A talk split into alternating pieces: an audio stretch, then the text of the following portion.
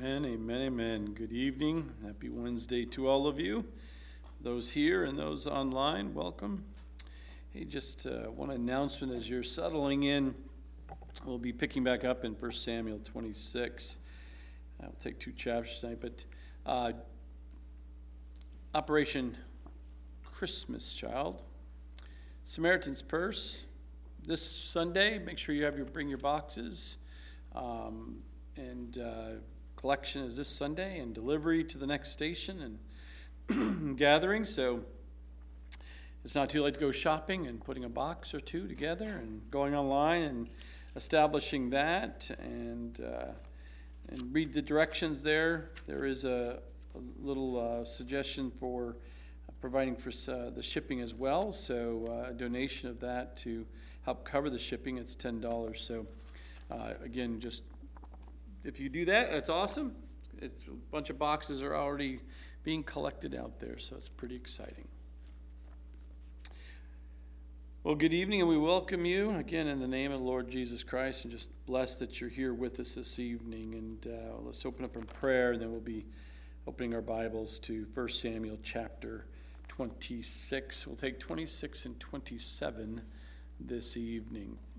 Father, we thank you uh, of your gathering here this evening, Lord, that we can come and, and through the midweek and just kind of uh, center our minds upon you and each and every day. But Lord, sometimes things can get very busy through the week, and what an opportunity to be able to come and open up your word and fellowship and gather here in your name. So we bless bless the time, Lord. We pray that uh, we just gather here and just speak to our hearts as we open up uh, your word in Jesus' name.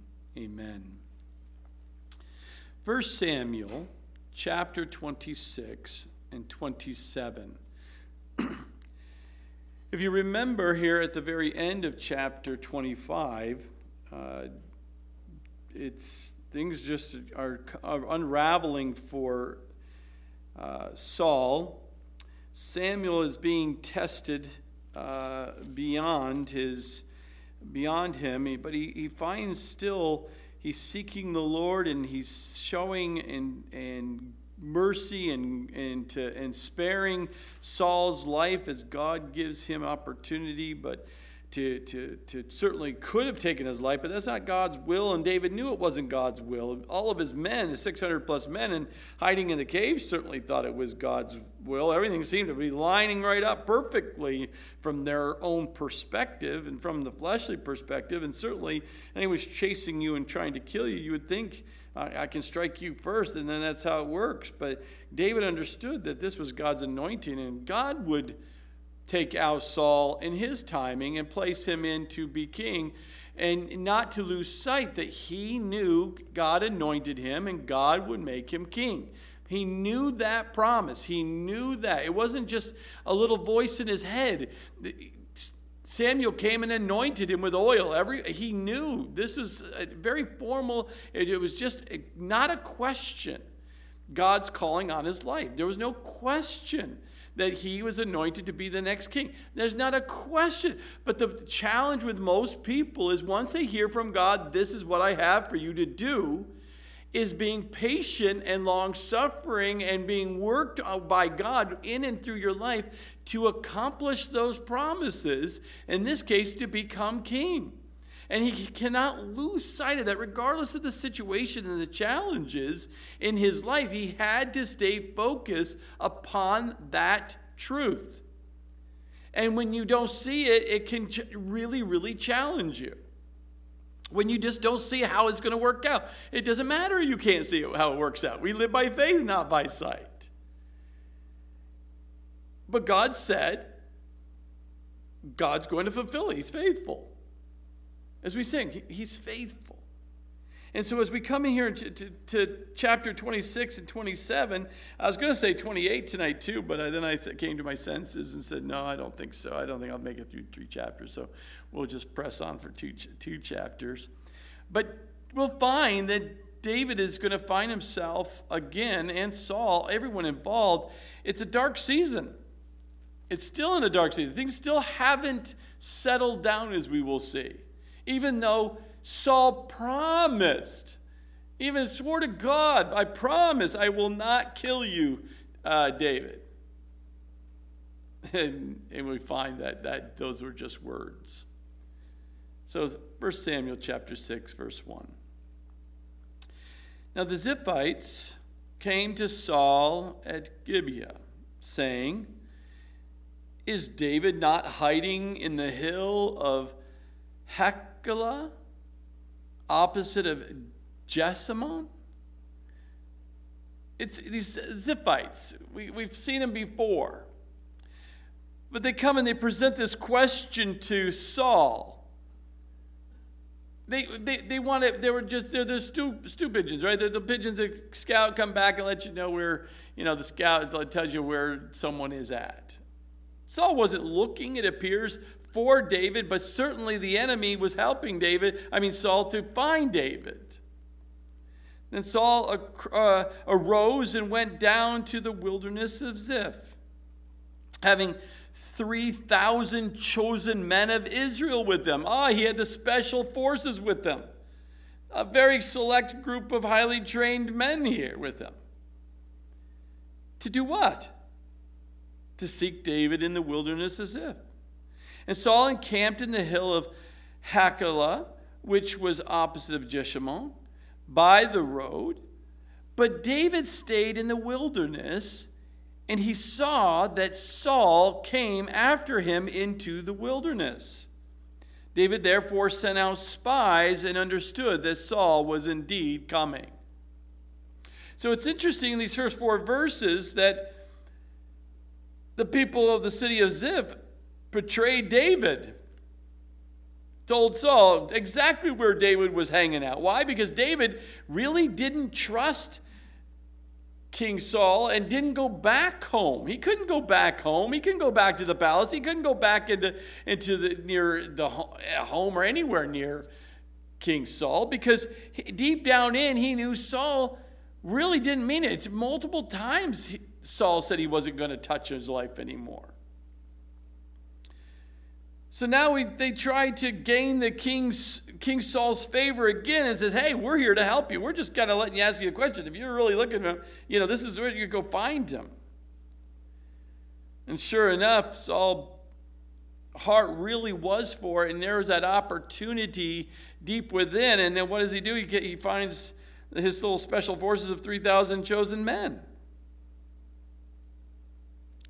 That means Saul went back against his previous repentance back in chapter 24, verses 16 through 21. David had an opportunity to kill Saul. But God, he knew God that would not have pleased God. Even though it just seemed right in many people's eyes, he could have gone emotionally and, and, and just and, and just really just really tore into to Saul at that time in the in the cave. But he, again, Saul, here's a king. He was moved emotionally, publicly, repenting. Oh, you know, you could have taken my life. What am I thinking? Oh, David, I'm not going to do that. No, this is terrible. I can't believe I mean. And he seemed sincere. It seemed emotional. It seemed really deep repentance. But it didn't last long.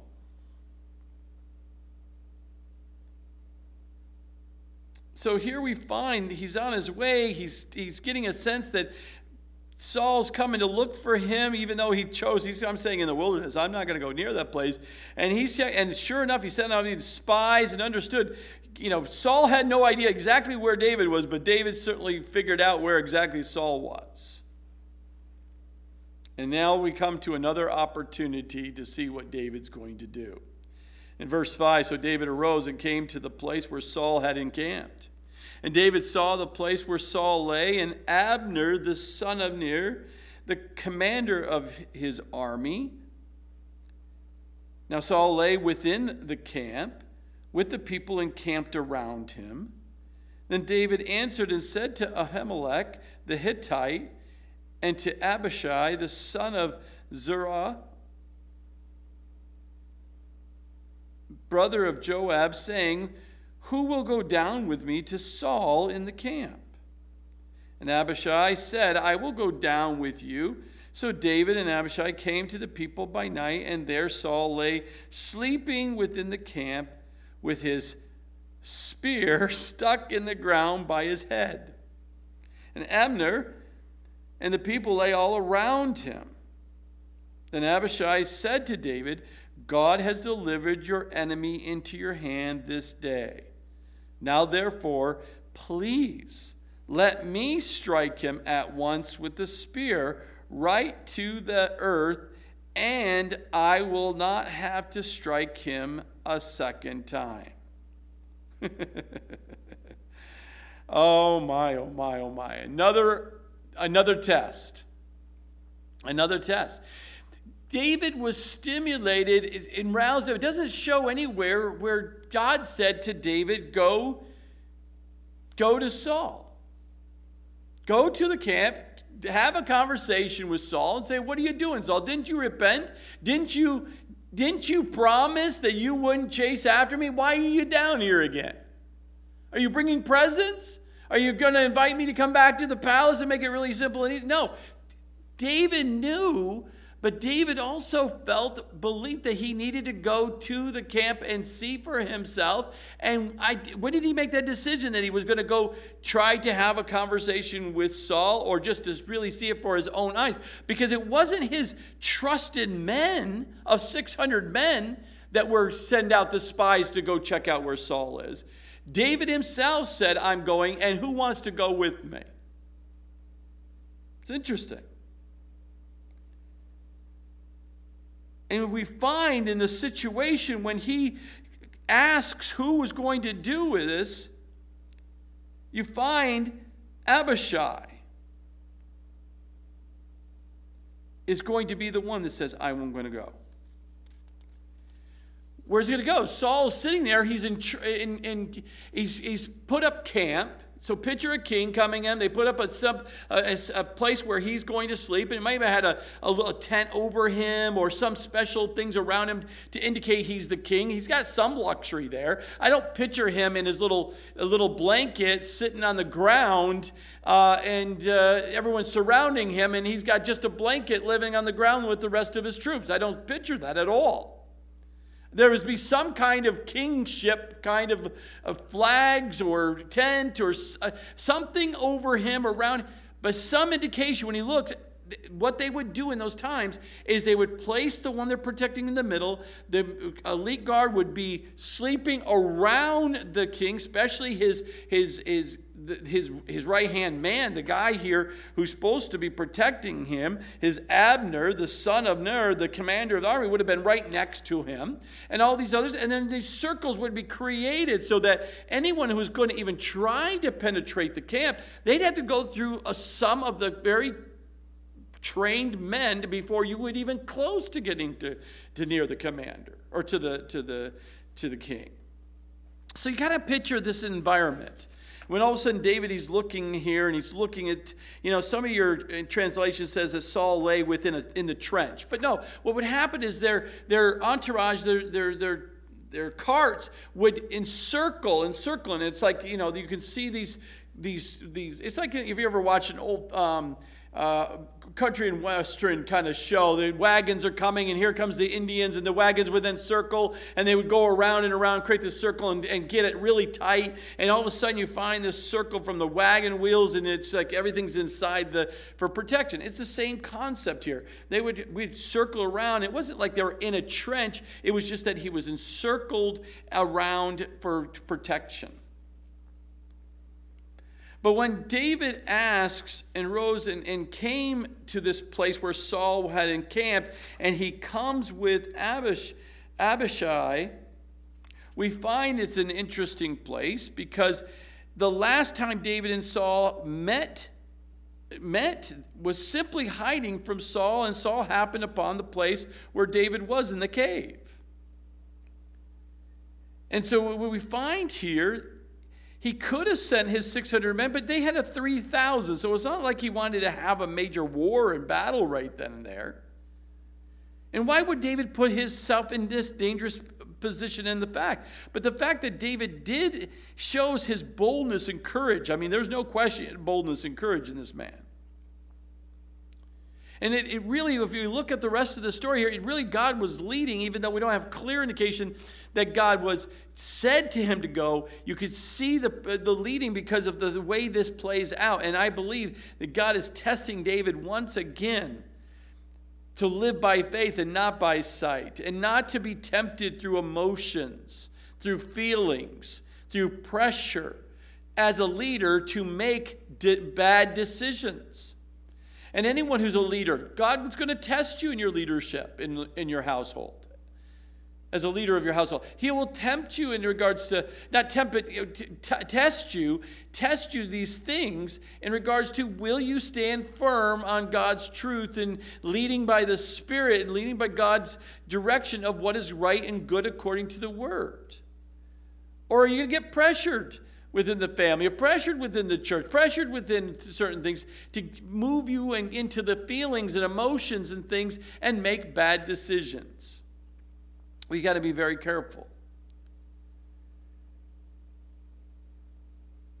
So we see here David saw the place where Saul lay, and Abner, the son of Ner, the commander, and his army. So he, everything is set up here. The entire army is sleeping, it says. And they're all sleeping around in a circle and trusting that they feel very secure because of their well trained, highly picked 3,000 of special elite kind of guys.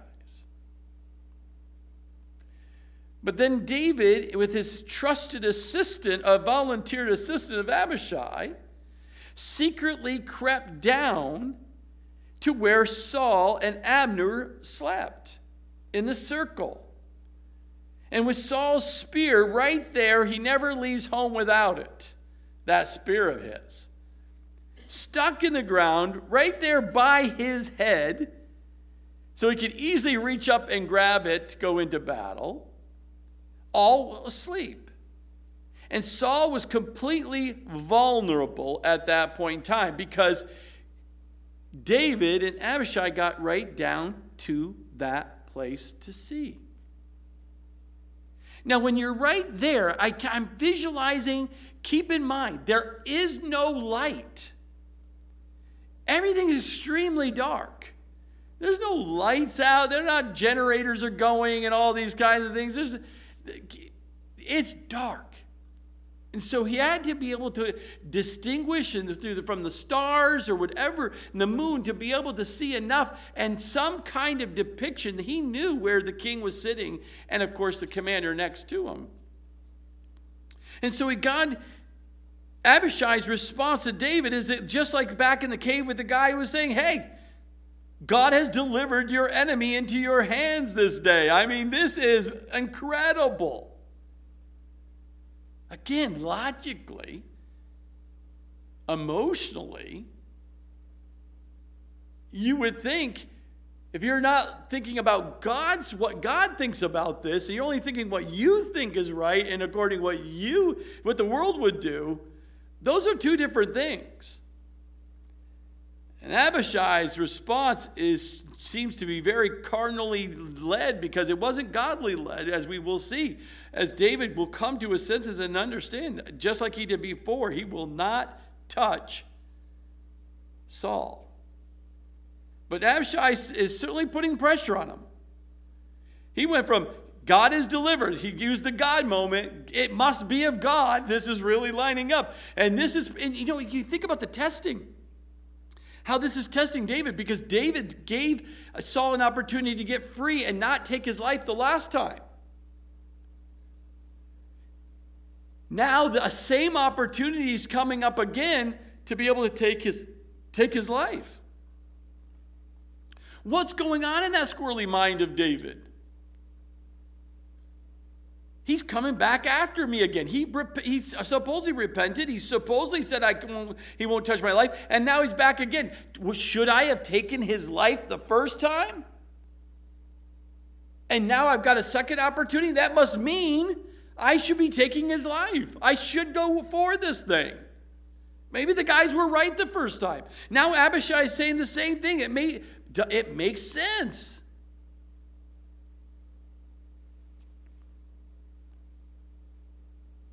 He even went as far as Abishai saying, You don't touch them, don't touch King Saul. I will touch King Saul. I will be the one that'll take the spear and stick that right through his head, right in the ground. I don't need a second chance after I get him the first time. And if anyone says, You took King Saul's life, David could say, I didn't touch him. No touchy here. I didn't touch him. I, I'm, I'm, I'm, I'm not, I wasn't going to touch him.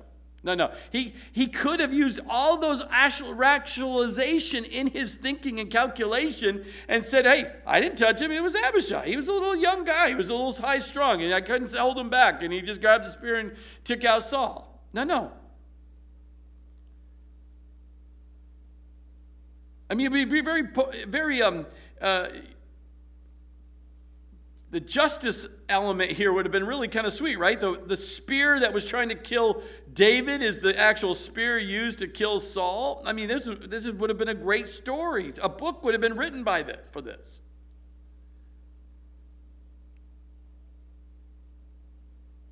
But the spear that was thrown at David certainly was attempted murder of, of, of his life. Not once, but twice. And it now could be the actual instrument that the Lord's righteous judgment, we could use his own spear to take him out. If you really think this through, it really does seem everything is lining up for him to take, take, out, take out Saul finally. Finally, get rid of someone who's trying to seek your life and kill your life. You can finally rest and stop, uh, stop running.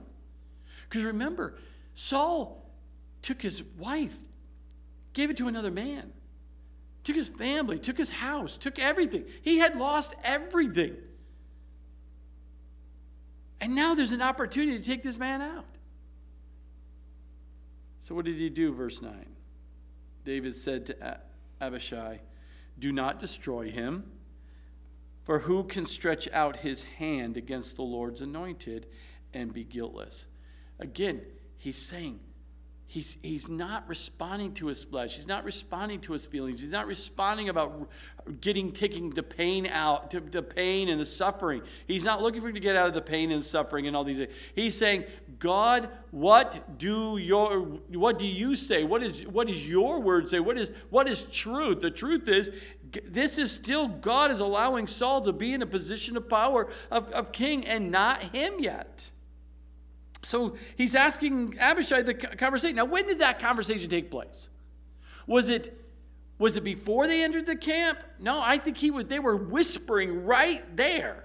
Like I mean, that little conversation is happening really low, not to wake anybody up. When the whole the whole uh, circled camp is probably snoring and, and singing a tune and everything is going on.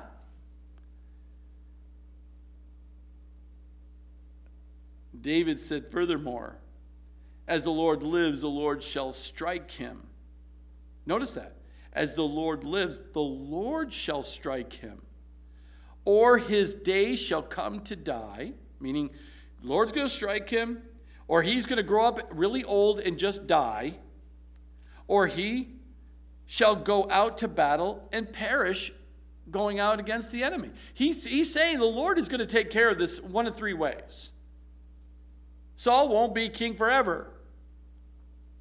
And the Lord forbid that I should stretch out my hand against the Lord's anointed. But please take now the spear and the jug of water that are by his head and let us go. So, David, I love this when you really take this slow. He's asking, but please now take the spear. He's saying to Abishai, please just grab the spear, grab the jug of water so that we have evidence I was right by your head. I could have taken your head off. Just take it again, just like he cut off the part of his robe in the cave and then showed the piece. I, I could have taken you out, man. And so he grabbed this. But notice, Abishai didn't grab it. So David took the spear and the jug of water by Saul's head, and they got away. Take, don't miss that little subtleness. Was it Abishai going, wait, wait, wait, come on, come on, let me. Or he says, no, I'm going to take the spear and do this. And David saying, okay, I'm not taking a chance here. I'm just going to grab the spear myself in the jug of water and let's get out of here. Because obviously, Abishai, even though he said, please, means Abishai was begging him to let me take this man's life. And David said, Please, please just grab the spear, grab the water, let's get out of here. No, no. And so David ended up having to grab it. And they got away, and no man saw it, or knew it, or awoke. There was absolutely the entire 3,000 plus two did not have any under awareness that this was all taking place in the middle of the night. For they were all asleep. Why? Because a deep sleep from the Lord had fallen on them. That's why we know the Lord was leading David. That's why we know the Lord was in it all 3,000 plus two were all that in the deep sleep that they didn't even notice that these two guys were stepping over them and walking through and trying to find in the darkness to get to the king? God was in it. It wasn't that God, David thought Saul was right that he could just try to take his life. He knew that was wrong. That this Saul was deeply in sin. He was twisted in his mind. He was so bitter and angry. He was so self focused. He was a self imploding here. He was in a very dark place, Saul was. And this season of darkness in his life was going to last it all until the end of his life. He was in a very dark season of life. And the only thing that would happen is if he would listen to God and God that he would just surrender his life and truly repent and truly change his heart. But that wasn't going to happen. It didn't happen. But David knew he could not reach out and touch, use his hand to touch this man. I mean, some people you really think it through. He's like, David, I mean, he's got all the right reason, righteousness. It's a righteous anger, a righteous reason for to take Saul and kill Saul. But he turned on his promises multiple times.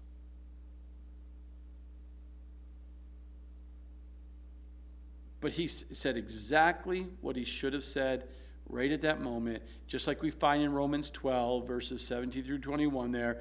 Vengeance is mine, I will repay. Who says it? Says the Lord. I mean, these, these things that we see, you don't have to have vengeance on someone. Even though you could have all the righteous reason why you should be able to strike someone who's trying to kill you or take you out or hurt you in some way. But we're not to do that. David knew that it wasn't hard for God to kill Saul. He could take Saul's life at any point. He recognizes that God is in control, the Lord's in control of Saul's life. And he just needed to wait and let God do the work. Every breath that Saul took, it was God given. And yes, God does allow wicked men to continue to live. But when it came to the end, then it's all over it'll be all over. It'll be interesting as we continue here. You'll see it in the in, in the scripture of uh, of speaking of, of of a time when it, obviously Saul will die here. But David had to grab the spear and the jug because Abishai didn't, and he had they needed to get out of here. But the Lord was in control, bringing them in a deep sleep. Verse 13. Now David went over to the other side there's a big ravine there, another side, right? It's another place far enough away. Notice here, and stood on top of a hill afar off. So it's definitely, uh, he's, he's far enough away, could see everything, you know, from where they're at, a great distance uh, being between them. And David called out to the people and to Abner, the son of Ner, saying, Do you not answer, Abner? Okay, so we see here, we find David is playing a little bit and poking Abner, the commander. He's just poking him. He's gonna. So he's obviously David's trying to get the people's attention. He's trying to get everyone's attention in the thing from a distance, and people are probably just. Thinking, and we find he calls out Abner. Uh, do you, do you not answer Abner? Are you going to answer me? Or wake up here? Whatever you're doing here. Then Abner answered and said, Who are you calling out to the king? So that tells you he's calling King Saul, King Saul. He's calling every, trying to get the attention of everybody. He finally says, Do you not answer, Abner? Why aren't you not uh, listening? Someone's calling on the king here. So David said to Abner, Are you not a man? Oh, now he's really challenging his manhood. It's really poking him here and who, are, who is like you in Israel? Why then have you not guarded your Lord the king? For the one of the people came in to destroy your Lord the king. This thing that you have done is not good, Abner. Abner, you really failed on your, your mission here to protect the king. And as the Lord lives, you deserve to die because you have not guarded your master, the Lord's anointed. And now see where the king's spear is and the jug of water that was by his head. So he was really, really bringing a, a, focus here and attention and drawing attention where Abner had failed, the whole 3,000 elite guys, chosen guys failed, and it was clear and obvious that those two were right there and had evidence that they were right near next to the king's head. I mean, this is a vivid scene. David is saying, I am caring more for your king than you are, Abner. That's how much I think about the king. And I understand that he's anointed and that God is, you didn't, you're obviously not uh, as serious about your role as I am portraying here. I mean, this is huge evidence. I mean, very dramatic scene.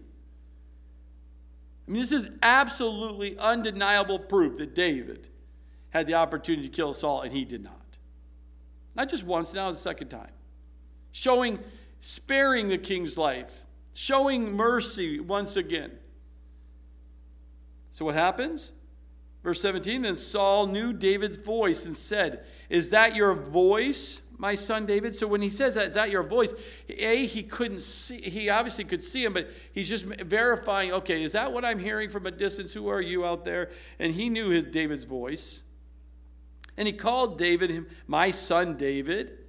And David said, It is my voice, my Lord, O king. Notice there, he didn't call him father this time like last time.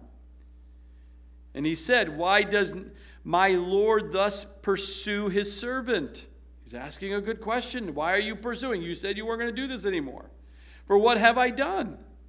Or what evil is in my hand? Now, therefore, please let my Lord the king hear the words of his servant. If the Lord has stirred you, stirred you up against me, now, so here's David. He's like, there's got to be a reason. So let me give you some options here. I want you to kind of focus in on the option to tell me where I went wrong here. He says, If the Lord had stirred you up against me, let him accept an offering. If this is the Lord doing it, okay, I, I'm going to accept this here. But if it is the children of men, those around you, influencing you to do this against me, may they be cursed before the Lord. May the Lord deal with them for steering you up and misleading you as a king and causing you to do this and coming against me. It's not you, it must be your men who's doing this. It must be others influencing you to do this. Because you wouldn't do that, right? For they have driven me out of this day from sharing in the inheritance of the Lord. I've lost everything. So if these men have influencing you and you think I'm still trying to get you, you they've really taken everything away from me. From sharing in the inheritance of the Lord, saying, Go serve other gods. You're, they're driving me to go to the enemy, to go serve other gods, to be not around my, the people and not to serve the one and true God here. This is what the influence that they're having in this. So now, do not let my blood fall to the earth before the face of the Lord, for the king of Israel has come out to seek a flea as when one hurts a partridge in the mountains? It's interesting little say right here because the phrasing of, of my Lord, my King, my Lord, please let my Lord, his servant. I mean, David is trying to, a, a genuine humility in front of King Saul. David could have had a great, a, a, huge attitude. Like, you're, dude, you're like, you're trying to kill me multiple times here. I am so mad and so angry and so, I'm just, I can't believe I didn't take your head off the first time, the second time. He did, wasn't like that at all. Great humility and recognizing who King Saul is. He asks him, please, please ask Saul, tell me, consider all these facts and, and to clearly think about why are you trying to kill me here?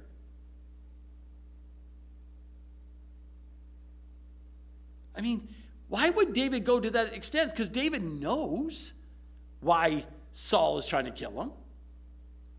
But David's trying to give him a time again to, to examine his life and say, Why are you so bitter and angry toward me?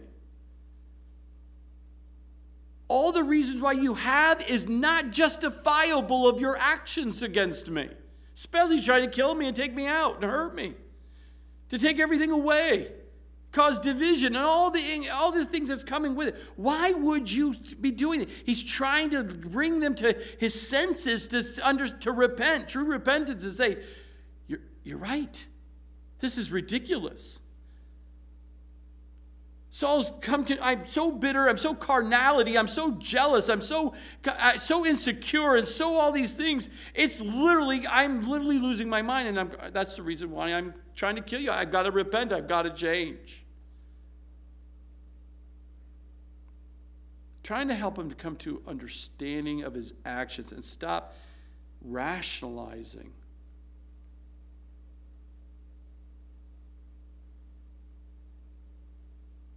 But David also revealed his own heart here. You've driven me out.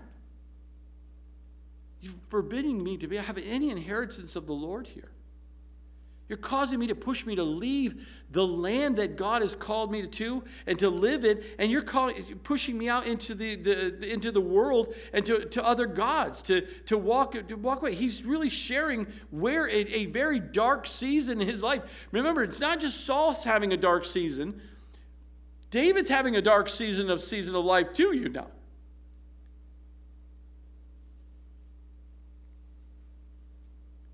And at the very end there, he says, You're coming out and you're chasing after a flea. I am so small compared to, to what, you, what you have, King Saul. Why, why are you chasing a little flea here?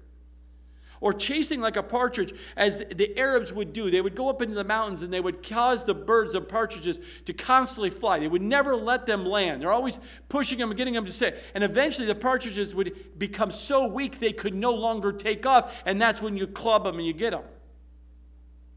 He's saying, Why are you treating me like that? I, I, get settled in, you come in, you make me run again. And you make me run again and run again and cause me to move and run again and go this. And eventually, you're trying to tire me out so I don't move. I get, I can't move anymore. And then you're going to club me. You're going to take me out. You're, in this case, you're going to spear me. Why are you doing that to me? What was Saul's response? Verse 20, 21. Then Saul said, I have sinned. Return, my son David, for I will harm you no more, because my life was precious in your eyes this day. Indeed, I have played the fool and erred exceedingly. the last time Saul was in this situation, he was overcome with emotion. Remember that? I mean, he was just, he lost it at the cave situation. And his feelings and his outward emotions and feelings and things what he said, it seemed like he really was repenting and there was but there was really no life change. But this time, notice the language is not as emotional. He's just seems to be cold and mechanical. I have sinned. Return my son David, for I will harm you no more. Because my life was precious in your eyes this day. Indeed, I have played the fool and erred exceedingly. Again, the words seem right, but the feelings aren't there. The other time it was all feelings, but it wasn't the right heart. This time it's just the words, but really no feeling. There just seems to be not something right here. Both from the feeling of the verse and Saul's subsequent actions here, Saul isn't really repentant, but only bitterly realizes that God, uh, David, had the upper hand and got the better of him again.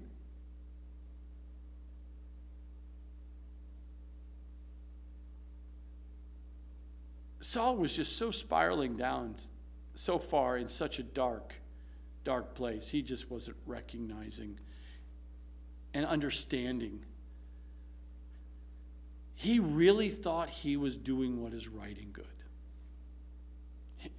And, and we all could possibly get to that place where you actions and your feelings and your all these things is so underlined with bitterness and jealousy and resentment and whatever the, the basis is.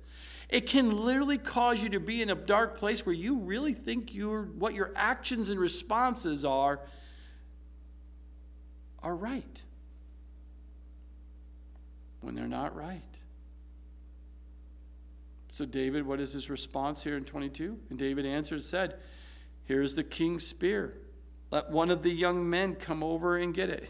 don't, don't, you come over and get it, and don't ask me to bring it over there because I still don't trust you because I can sense that it's not, this is not jiggy. So you just send a young guy, not a big warrior, not a big guy, just a young guy. Just send him over here. I'll get you this, your spear. I know how important that spear is to you.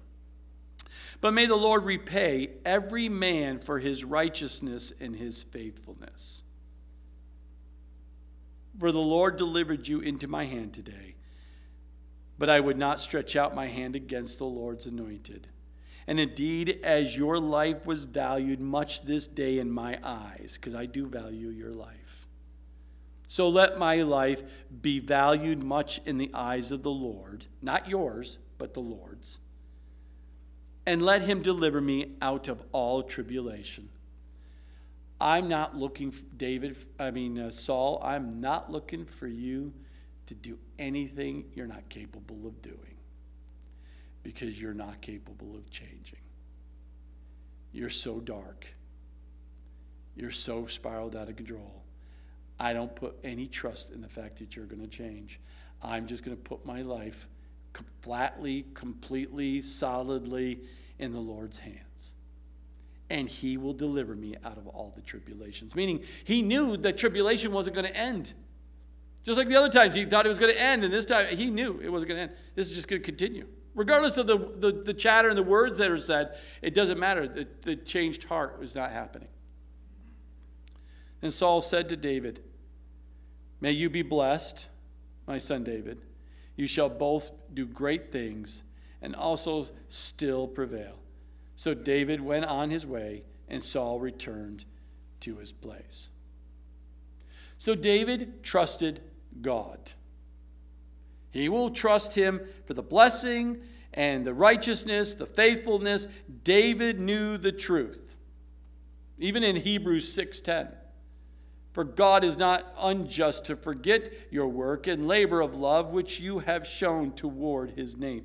These things are true. We serve God. We work, we labor of love is all for God's sake, not for others.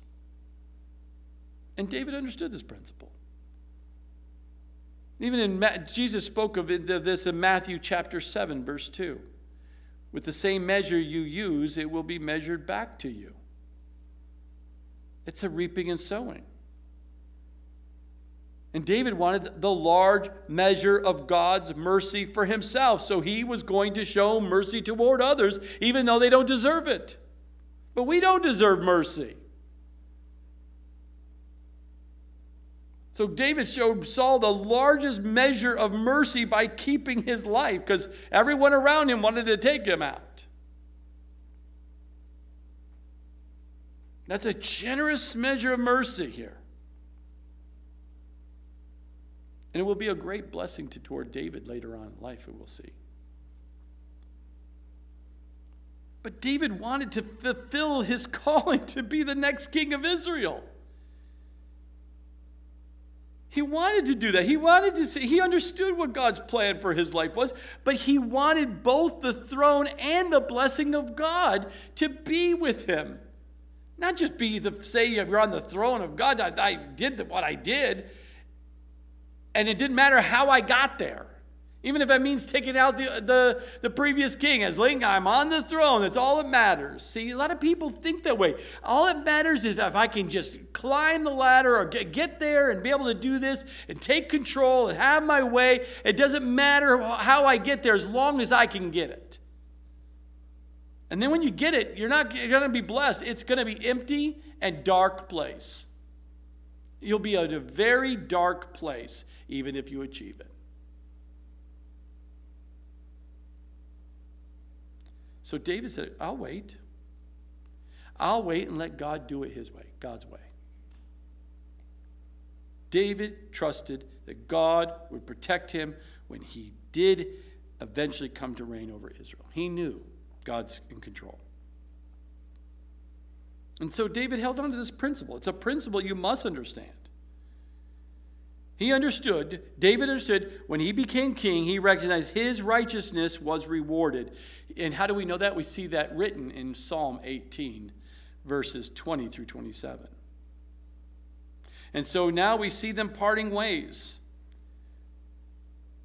Saul invited David to return back in chapter 20, uh, you know, 26, verse 21. I mean, there's certainly, Saul implied that he could come back, but David did not take the invitation. Why? Because he's waiting to see if he truly Saul had repenting, repentance, a changed heart. Not just words, but actually a changed heart. Genuine repentance in his life.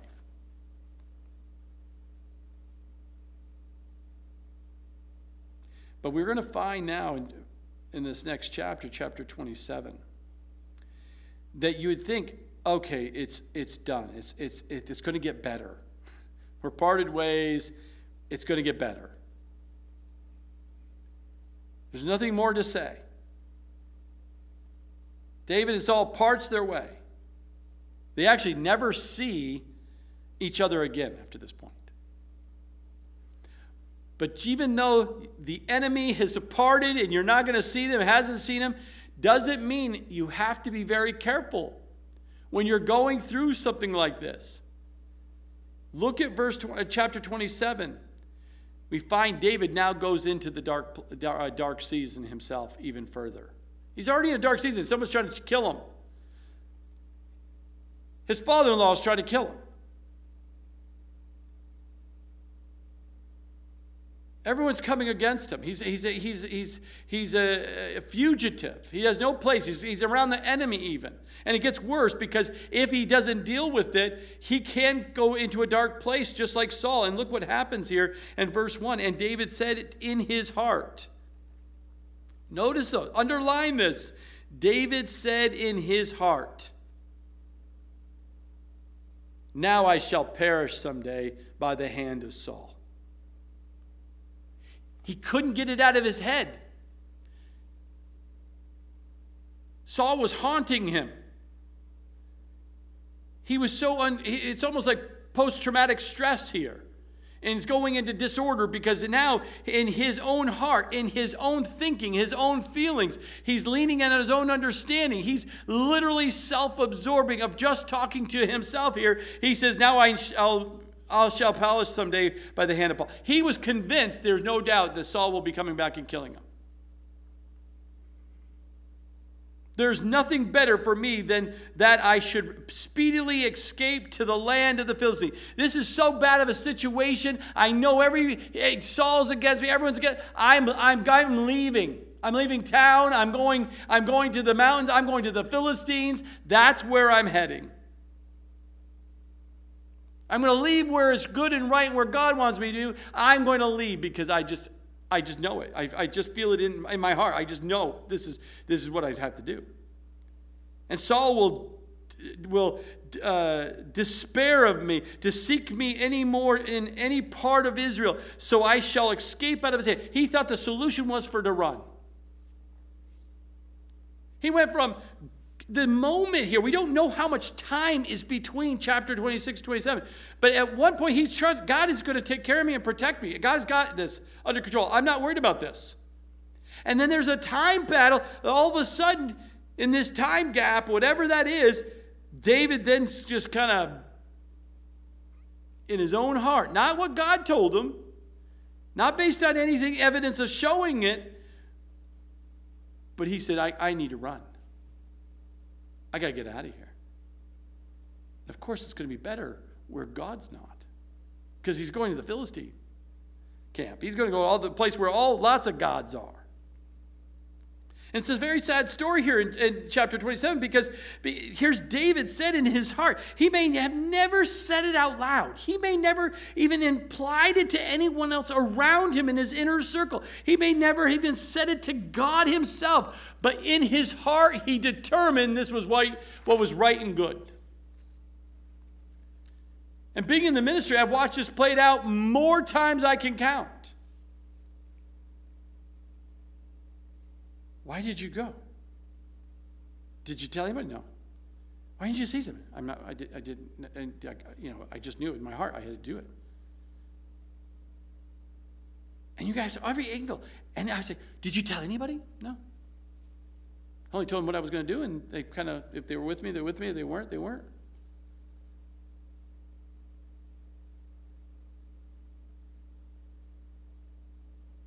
See, what we say in our own heart, when we have that inner little squirrely talking in our own, and really what's in our heart, that it has tremendous power in one's life. It shapes our thinking. It shapes our actions. It even shapes our whole destiny. This self talk, this leaning on your own understanding, driven by your feelings, uh, not by God and His Word. Or, you'll make some really, we will make some really bad decisions in our life.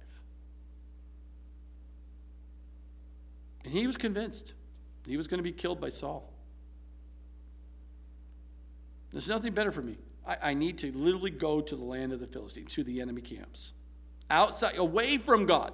Remember, where he's at is a representation of God, the people of God. I'm going to get away from the people of God. I can't, no, nope, I got to get out of here. I got to get away from the land. Nope, nope, I got to get out of there. Before he's like, I've lost all my inheritance. What is going on here? I don't want to lose my inheritance. Now he's actually making a choice to actually walk away from that. Why? Because he's in a dark season. David, who is in absolute despair, He's spiraling into the depression of despair of life of what was going because he was by himself in a very dark place. At one point, Saul could never drive David to the Philistines. If Saul told David, go to the Philistines, he would never have done it. He would have never bowed down to the enemy. He would have never bowed down to any of this. But when you get to a point of discouragement and despair and just powerless, and the enemy who comes in, just like Saul, and then all of you have this discouragement and despair, and your discouragement and despair, and you're spiraling out of what, and you stop talking. Now, David stops talking to God. He stops leaning on God, trusting in God, and he's just now leaning on his own understanding. He's leaning on what his heart and feelings are in the thing, and he makes a really bad decision. What does he do? Verse 2. Then David arose and went over with the 600 men who were with him to Achish, to, to the son of Maoch, the king of Gath. So David dwelt. So he's going back to where he did before here. He's going back to Gath country here. This is the this is the Goliath country. This is where he got picked up the last time, if you remember. He went in there thinking he could just kind of slide in there. It's just him. He just slide in there with Goliath's sword, and they picked up on him and, and captured him and quick. He had to end up acting like a madman. Remember, scratching and acting, like, drooling and everything else. So they thought they were just losing his mind. He wasn't going to be a threat, and said, "Get him out of here." And they kicked him out, and he was able to get released. Remember? Now he's going back again. Back to Maoch, the king of Gath. So David dwelt at Achish at Gath, and he and his men, each man with his household, and David with his two wives, Ahinoam and eh, the Jezreelites, and then uh, Abigail the Carmelitess, and Nabal's widow, and it was told Saul that David had fled to Gath, so he sought him no more. This time is interesting because now David really thinks the right answer is to go to enemy territory, to go into the Philistines, get away from God's people, to get away from God's place where he has them. And we find here it's now not affecting just King Saul, I mean, to uh, David. It's now affecting 600 men and their families. That's who it's affecting. He's literally now bringing others into enemy territory. And they trusted this man. They trusted that he was thinking wisely, that he was, he was doing what God wanted him to do. Whatever he, they believed blindly. Why? Because they were, they were out there. They didn't have a leader, and they, they just trusted in this man that they were good. He was doing what is right. And no, they went into the enemy territory. And when they told him where he was at, Saul didn't chase him. He saw him no, no more.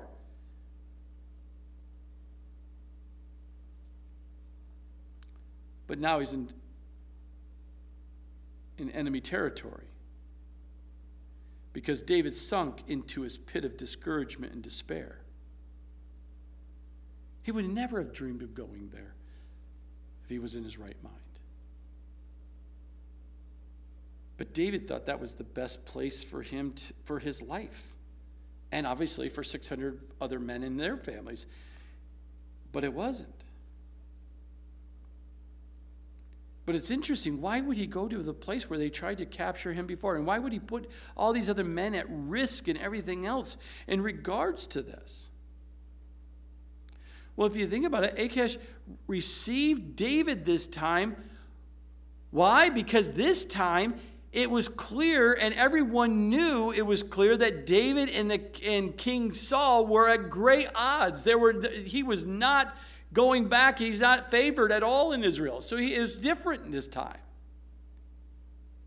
And not only does he now commit to coming and volunteering, they said, You're coming back. There must be a reason why you're coming back. So they didn't, they didn't put them into slavery or anything like that. No, they said, we, we could use you. If you're obviously running from Saul, everyone knows you're running from Saul. You're not at odds here, or you're at odds with him, and you're now bringing 600 fighting men with you. We'll take the mission, uh, uh, the uh, uh, mercenaries. We'll take the extra guys here. We, we, we need them to fight. So they saw an advantage of David and all these men coming now.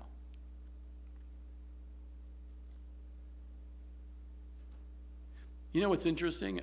In the other parts where David had difficult times, he wrote psalms about those moments. But this time, when he's in despair and, and, and this moment where he's going back into Achish, we see no psalms written by David during this time. There was no high point in his spiritual life at this point. He didn't write a sweet psalm unto the Lord for come, God bringing him through this, the other times of despair. He would have this sweet psalm to represent of what God's done. This one we don't see in the Psalms because he's not in the right place. Verse 5 Then David said to Achish, If I have now found favor in your eyes, let them give me a place in some town in the country that I may dwell there. For why should your servant dwell in the royal city with you?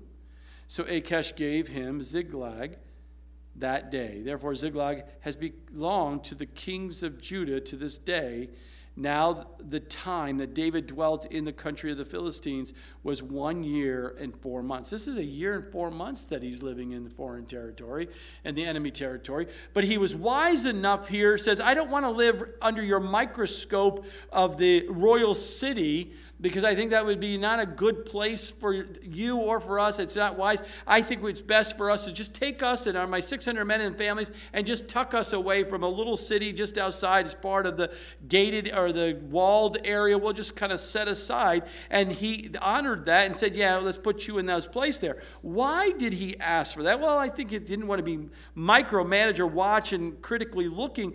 But David also didn't want to be impeded to be able to do what he wanted to do, which we will see, is to go and actually conquer Philistine and other enemies in the area without them even knowing it. And we will see this played out here in verse 8. And David and his men went up and raided the Geshurites and the Girgashites and the Amalekites, for those nations were the inhabitants of the land from, from of old.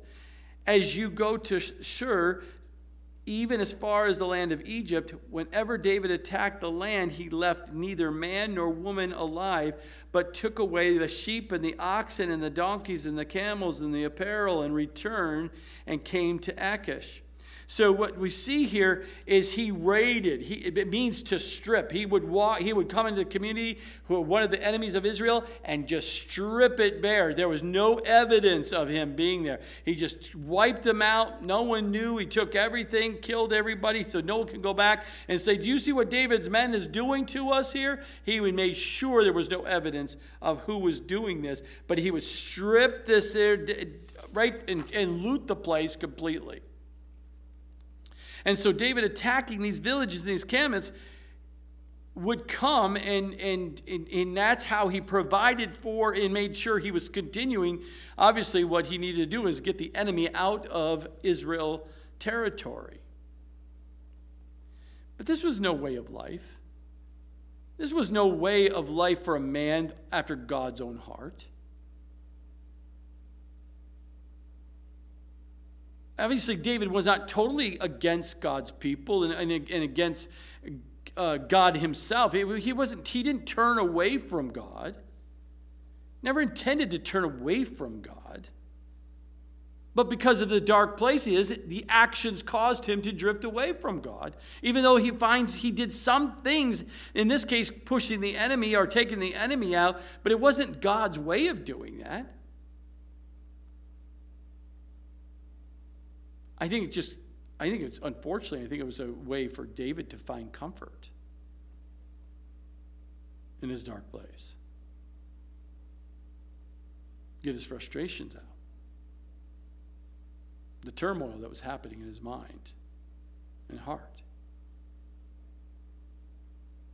But all he was is an armed robber, a murderer. He killed all the people of the village and camp, every man and woman, everything across. God didn't ask him to do that. He did it. He fought wars just for profit. He did these things just for profit. That didn't honor God. Then, verse 10 then Achish would say, Where have you made a raid today? So they're watching him. They're watching to see what David's doing. Where you go? Where you been? I see all the stuff you're bringing back. What do you do? David would say, against the southern area of Judah, or against the southern area of the, however you say that, Milanites, uh, whatever you say, it's a long word, against the southern area of the Kenites. David would save neither man nor woman alive to bring news to Gath. He didn't want any news to get back to Gath, what he was doing. He was taking out the enemies, not Israelis not the, the Jewish people, unless they should inform on us, saying, Thus David did, and thus was his behavior all the time he dwelt in the country of the Philistines. So Achish believed David, saying, He has made his people Israel utterly abhor him, therefore he will be my servant forever. So David's lying, cover up what he's been doing here. he, he was, you know, he found himself in a very bad place. When you're not in God's place where God wants you to be, you are going to cause a more rippling effect. Lying and cheating and stealing, whatever it takes to figure out how to keep people from knowing that you're not in your right mind. You're in a dark place. You just, it just, every aspect, if people really are watching your life, they can see the, the signs and the symptoms that are happening here. But he was gaining favor to Achish. He was making it sound like he's really for Achish and really against the, the Jewish people, against God's people. He's, I, I'm, I'm really for you and not for God's people. And that's my old life. I'm now for you. And Achish bought it. He knew if he kept, gave a good line and made it sound good, he knew that, he, that this Philistine leader is going to bite onto the hook here and, and just really believe what David's doing is, is really for Achish can be one of him. We're, we're like, he's going to be my servant forever. He's not going to be a, he's going to do whatever I tell him to do. He's really for me here. But all along, he wasn't raiding his own people of Israel, he was raiding the enemies.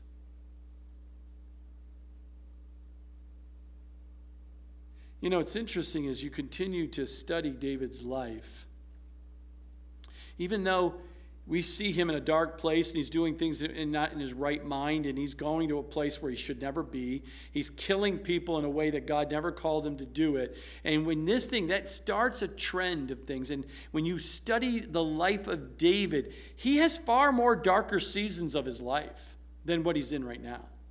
But this is the cattle. This is the start of it. It starts here, a certain that bitterness, the angry, or whatever that starts, this fear, of being killed by Saul, the fear of lost everything, whatever it is, the uncertainty, it took his eyes off of God, the promise of God where he was, was, now he's not there. And all of a sudden he's on this slippery slope. And we find it's a dark season down the road. He's with Bathsheba. He ends up killing her husband Uriah. Eh, I mean, it doesn't get better, but this is the start of it, and it always snowballs and gets worse.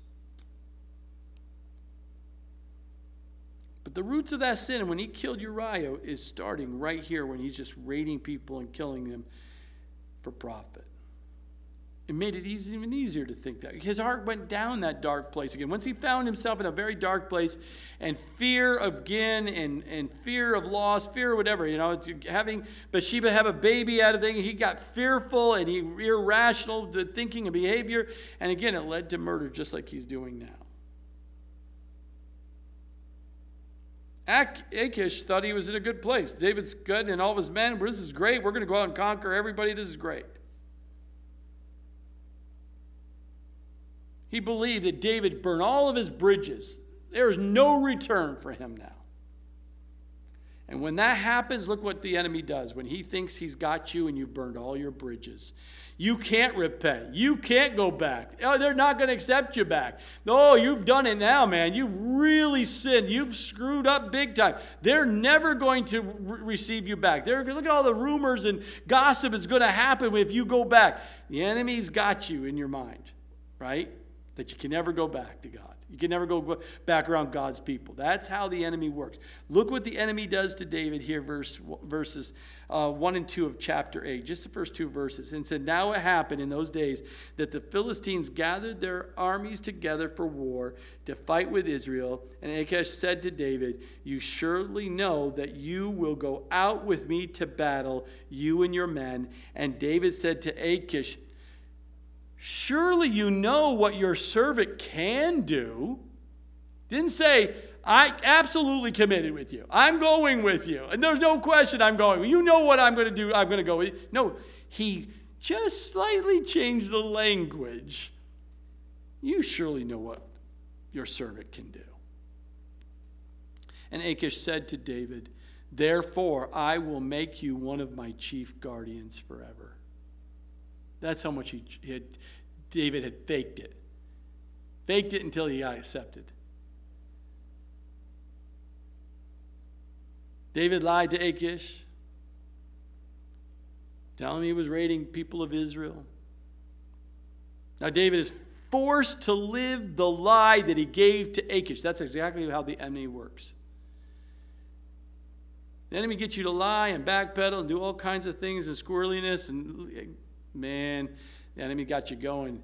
And then he's going to put you in a position where you have to follow through with the lie. Here, you, you think David is completely surrendered to this ungodly man, Achish. He's going to go out with the Philistines and fight against Israel, and David and his men, all this training. He's like a double agent going on here. But the text shows us, it gives us no reason for such an optimistic perspective that David is really going to do anything when it comes to Achish here. He's, David is at such a very low point in his life, such a dark season of his life. But we will see what happens next as we move on into the next chapters. But to some degree, every one of us as a Christian has been where David is at this backsliding state of mind. Just, I just feel it in my heart. This is the right thing to do. We can understand where David is, can't we? We've all been in the despair and disappointment and darkness. We've all been there. But it's still wrong. It's still not justifiable to go and run into foreign uh, enemy territory and walk away from God's people and the God's place where He has you. It's still wrong. David was wrong. And it's very dangerous because it never affects just you, it affects everyone around you. Father, we thank you. Thank you for your word that you can speak to us and teach us and help us to grow in our, our life of just trusting in you. Deepen our faith in you, Lord deepen our trust where we will actually follow through and walk by faith and not by, by sight. To walk in the Spirit and truth and not into lies or deception or things that do not line up with your word, Lord. Help us to have clarity. Help us to just surrender all and just literally live this, just this humbled life, a content life, Lord, just knowing we're also very vulnerable. When things in life beat us down and, and we get into our heads and just, Lord, just help us to just fight every thought that doesn't line up with your word, Lord. Just let us bring every thought under captivity. Help us to be more open and transparent. Don't let the enemy cause us to close up and to, to hide and go into darkness of things in our life. Lord, just help us to be more transparent with you and those who love, that you bring around us who love us, Lord. So that we're not caught into like what David is. Teach us these things, we pray. Help us to live a life that's pleasing to you. In Jesus' name, amen.